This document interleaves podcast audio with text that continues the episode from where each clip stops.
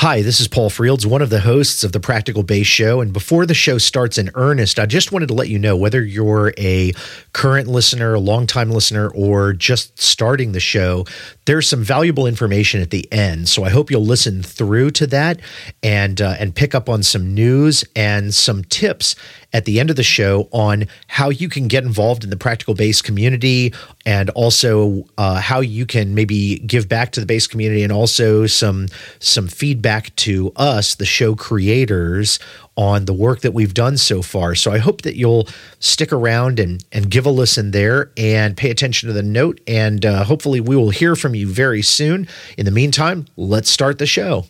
Please listen carefully.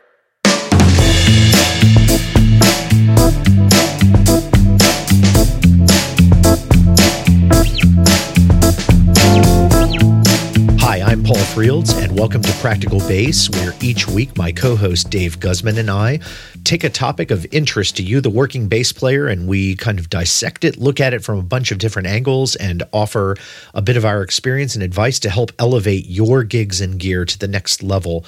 All throughout 2017, we've been looking at all sorts of issues from being better organized to how to run different pieces of gear like a compressor or a DI box to choosing your equipment and choosing the strategies that you use for equipment.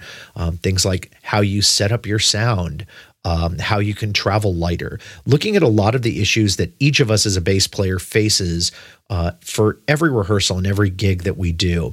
And trying to offer some sanity around that and some ways to cut through the noise that you hear constantly on the internet. Um, we've tried to do that throughout 2017. We've had about three dozen or so episodes to kind of take you through uh, our thoughts on a lot of these topics.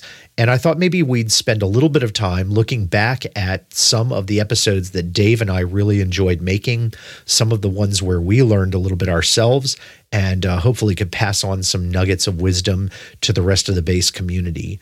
I thought maybe I'd start by looking at one of uh, my favorite episodes and Dave's as well, which was about how to use a compressor.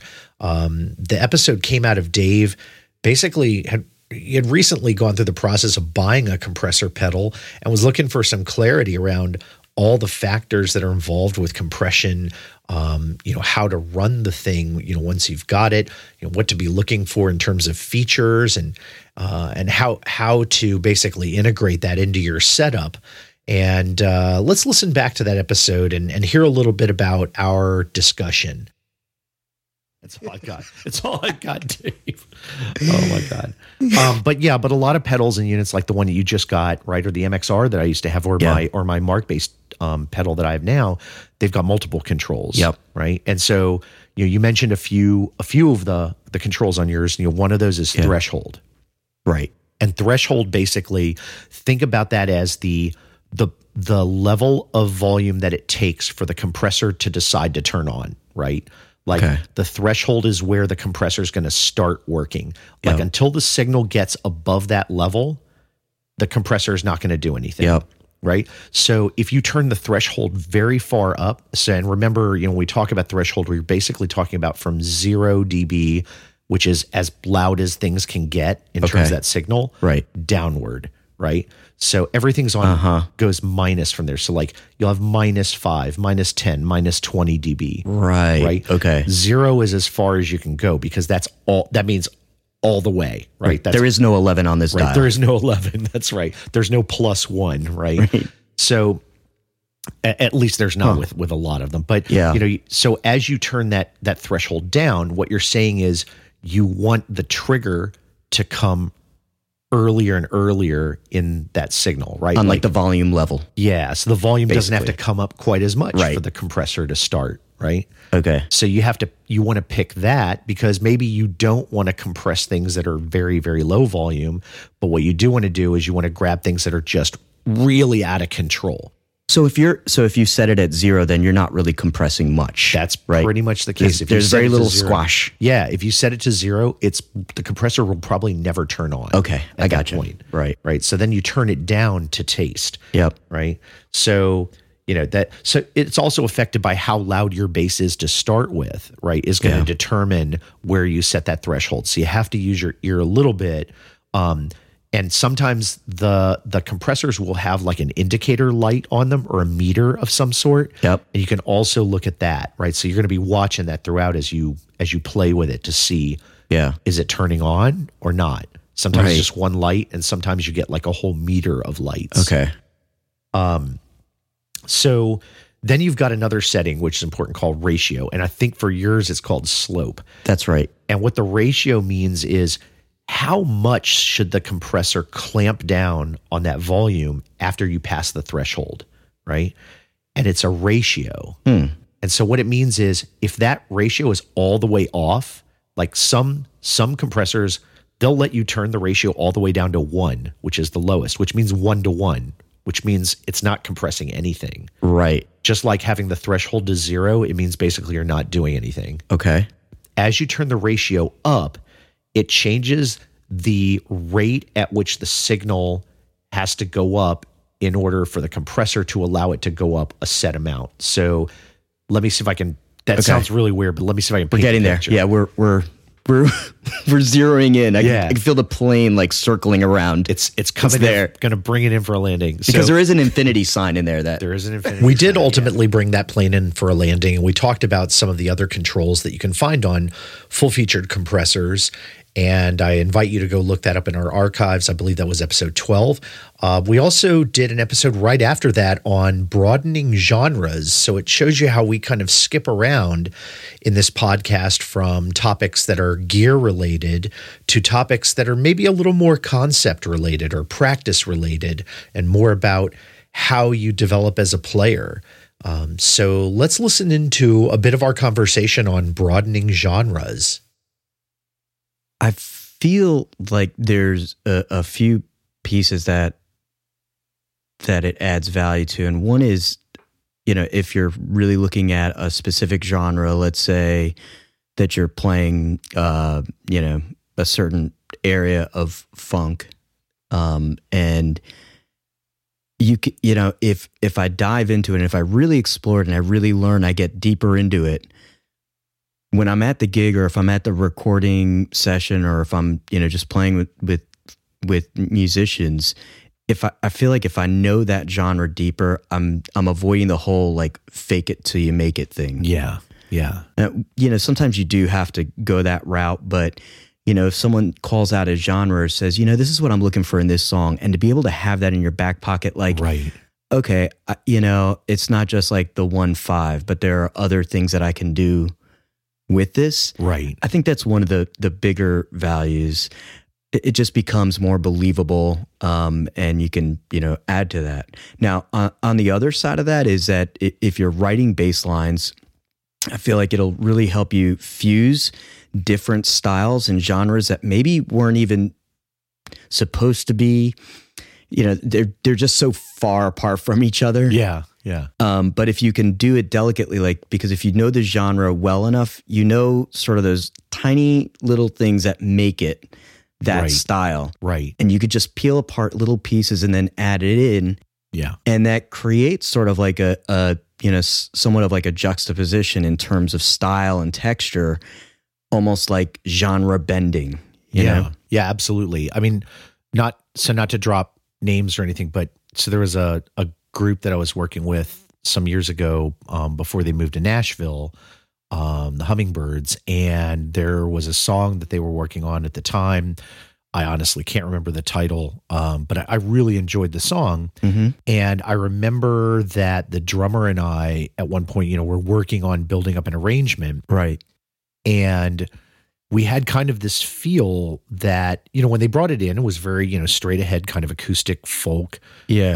um you know kind of like i don't know like gram parsons kind of thing and Yep. we sort of brought in this it was almost like kind of a a bossa nova feel not over the top like straight you know in the genre but just there was a certain Yeah. inflection to the way that we played through the bar Yep. and completely changed the way that everyone was executing the song and just Yeah. gave it just a little lift. Uh, you know, it wasn't anything that we planned, but being able to call on that on that difference just sort of like it lifted it up and it made it unique. right? Yeah. Oh, it's not just another, you know, straight ahead acoustic folk. It was like there was a difference to it, and and it was really a lot of fun. Yeah, because when you at from a listener, So that was a little bit from our episode number thirteen, which was about broadening genres.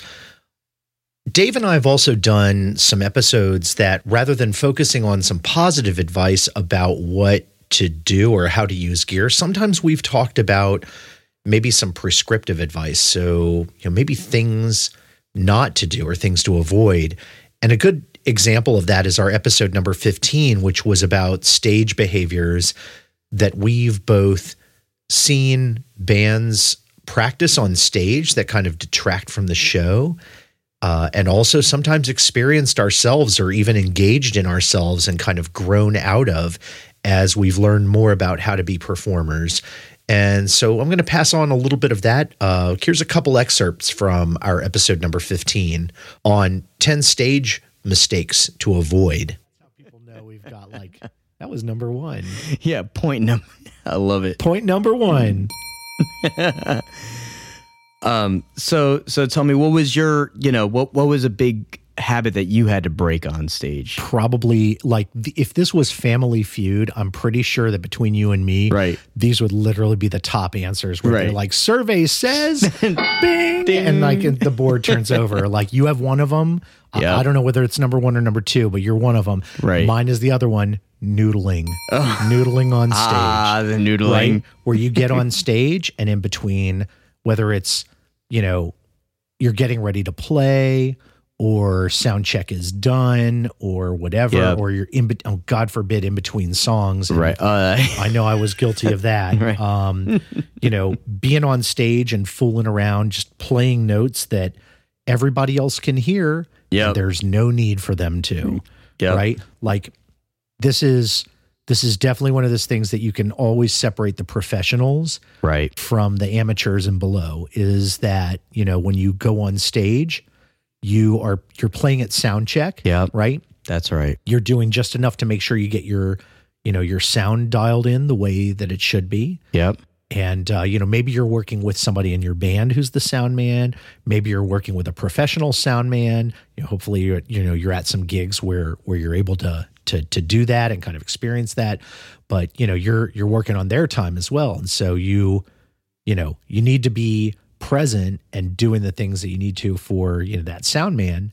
But then when you're done, I mean, as far as You're far done. as a as Right. a pet Right. peeve, what is not on stage? What's our point number four of behaviors to avoid? Uh, yeah, I think from I, I think it's the the stage banter excessively. So Right. like, There's like an art to it. yeah, This whole thing, which I could never. I, I'm not great at it, right? But there is this thing about being on stage and telling side jokes sometimes that are that just include the band only, right? Like there's inside jokes that sometimes musicians will tell each other. yeah, Like the rest of the audience should understand what that was. right. Whatever that joke is, like blase blah, nobody understands what blase blah is. Like you're you're hearkening back to the thing that happened in the van last night on the way to Right. the venue. nobody nobody cares nobody knows it has no impact and and then you have like the side jokes and the whole thing of like speaking off of the mic So and point number not- five, and I remember I can remember this well as uh, you know from my from my past Right. also, which is um, undercutting the team, right?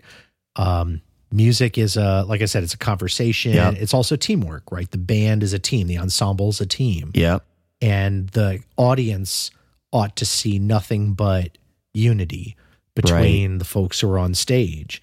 And so, you know, like absolutely one of the worst behaviors that you'll see is a band where people are grumbling at each other, you know, dirty looks, they're making comments about Yep. each other. And again, in a bigger venue, you may not be able to catch all of that, yeah but there's a vibe that comes from it. right And again, what we're talking about is like, you know, at the at the the levels below those big stages where you're trying to work your way up yeah and be a professional that people are going to call again, right? You don't you definitely don't want to be in the situation where you are giving back negative vibes to the people that you're working with, even if like Right. it's a gig that you turn out to like it turns out to be terrible. Like you show up, everything's wrong, you know, everything has gone wrong. You- Yeah. maybe you've had a bad day with your your significant other or spouse or whatever, or at your job if you work a day job. You know, you might be bringing that with you. There might be things that have gone wrong in the prep. Somebody might have ticked you off Yeah. in the band, or you know, they maybe they're not treating you well. But the thing is, you never profit by taking the low road, right? So, Right. like taking the high road and just not don't contribute to any sort of negative vibe like that. Just it's a team. If if something happens, smile and shake it off and realize you know what in the grand cosmos, it's That's right. It's it's Yeah. meaningless. Just let it go. Yeah. Yeah, we talk a lot about the grand scheme of things on Practical Bass. I think if you've listened for a while, you know that um, Dave and I do like to we like to talk small but think big. So we try and concentrate on details, and you know maybe through that help you have a bigger career. Here's an excerpt from our episode on traveling light. Um, Dave and I really enjoy being bass players nowadays and not having the heaviest gear uh, anymore unless you really choose to. Uh, that's really fantastic. And this is an episode where we talked about really a lot of the benefits of traveling light, also some of the drawbacks, but you know, concentrating on maybe the pro side, here is where we were talking about some of those benefits. Let's listen in. So uh yeah, sorry. So I I broke in about the the mono bags, but you asked about like what are some of the Some, of the bene- like what, what do we get out of, you know, yeah. traveling light? I mean, honestly, one one thing that I love is I just love the fact that I can drive my little car, my own car. Right. now, I have a boring car. I mean, this, people are there are going to be people out there going to laugh at me, but uh, you know, I'm a I'm a mid-sized sedan guy. Mhm. That's my that's my thing. Uh, hey, you know, I mean, Hey. I'm not gonna lie. I'm married. I've got Yeah. two kids. You know, occasionally we, you know, we're out doing family stuff, and you know, I love having a van and stuff that I can get all the band gear in. Yep. But let me tell you, if I don't have to drive that thing and I can drive my little sports sedan, It's huge. I love that. Yeah. So just being able to throw my cabinet in the trunk Yeah. and my bass in the back seat with a couple, you know, a couple items in the back and then take off. Oh, it's the best. I, because I I like driving. I Mm-hmm. honestly like it and I like driving my car. And so not having to drive like the big behemoth van Yeah. is just it it's it just adds a little bit of luxury and Yeah. comfort to going to the gig and coming back from the gig. Right. There's actually a commercial in there, like traveling light, and the guy Does loads have- his car in. Does it have Matthew McConaughey? in it? Yeah, of course it has. Matthew McConaughey. all right, all right, all right, All right, all right, all right. And then and then you just drive west, yeah, and you never stop. yeah. You pass the gig, you just keep driving. and suddenly I was in Seattle. I don't know what happened, honey, but that's where I am right now. That's right. Oh my gosh. Yeah, so I I like that. Yeah. um i i don't have to remember so much like Right. I, I know i came in with the following four or five things i leave with those four or five things Right. Quick cleanup. Yeah. Yeah. yep and you know if it's a gig where uh, you know if i'm just coming in and you know kind of doing my thing i'm not like hey it's not my band or whatever like i'm coming Yeah. to do my thing like i can Right. you know, after I get done, you know, checking with the MD or checking with whoever's in charge, Yep. just, you know, whether it's collecting pay or just, you know, exchanging numbers or doing whatever I need to do. So, Right. you know, sometimes there's like the meet and greets that you do afterwards. On the other hand, there's some gigs where you don't do that. Like you're, you are supposed to kind of fade away Yeah. and being able to just do that quickly, get your stuff together and get out is great. Yep. Absolutely. Yeah. What about, what about you? I mean, what's, what are the benefits that you kind of internalize and Yeah. I think find? you know definitely i mean there's there's a part of it that just straight up just feeds my obsession to minimize like that's you said it was a sickness. it's a little bit of a sickness it's definitely therapeutic for me but putting that aside like i really feel like what it does is it helps simplify the like on the front end, it helps simplify the the load in, and it helps keep my mind clear. Yeah. Right. Yeah. Like I know I've got A, B, C, D, and E to do.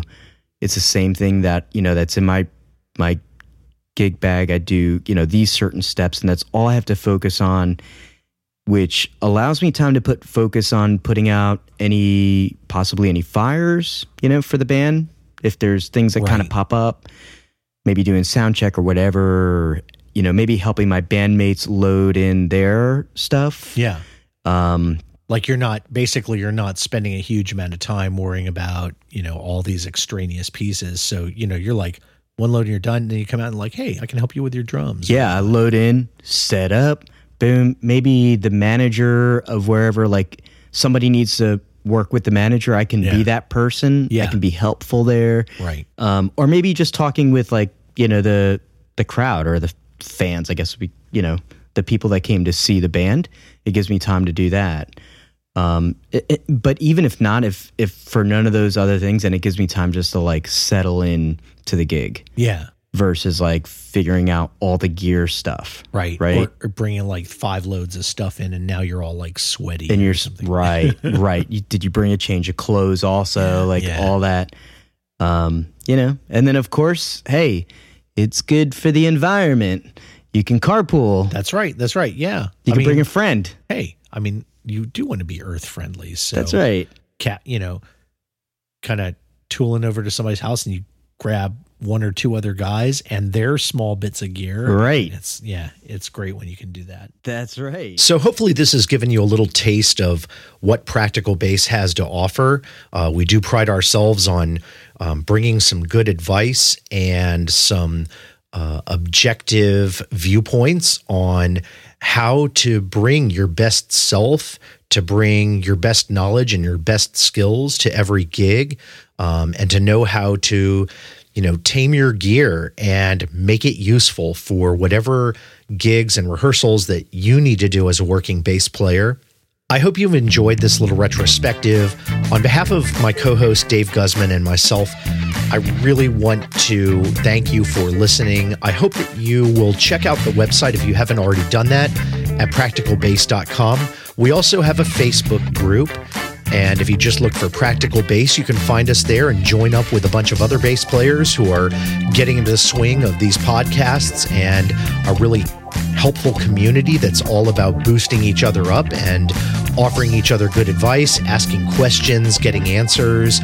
Um, we hope to see you there. And if you have suggestions for topics, we would love to hear them. We are getting a roster ready for the 2018 season of Practical Bass, and we would love to have your input on it. The best way to do that is to get in touch with us on our Facebook group. And you can also email us directly if you need to at podcast at practicalbass.com. Dave and I do read that email. We don't necessarily get a chance to respond to everything right away, but we will see your email and we do try and get back to everybody as soon as time allows. So we encourage you to get back to us there. And the best thing you can do is really to subscribe and to share this podcast. You can subscribe just by going to the links that we offer at our practicalbass.com website. There's a subscribe link, just hit it, and it gives you instructions for every platform, whether you're on Windows or Mac OS or an Apple iOS device or an Android device. We've got instructions for everybody that are very easy to follow. And we also hope that you'll share this with your fellow bass players and even other musicians. We don't cover topics that are always 100% exclusive to bass players. And so if you find a podcast that you think someone else could benefit from listening to, please do pass it on to them and you know share these with the groups that you're a part of. Share them on social media. It's a good way to help us keep going into the new year. This marks the end of the 2017 season for Practical Bass. We will return in 2018 in the spring with a brand new set of episodes, and we really look forward to talking with you then. Until then, uh, I hope that you have wonderful gigs and that you have the best gear that Santa can bring you over the holidays. And uh, we'll talk to you next time. So, on behalf of Dave and myself, keep it low.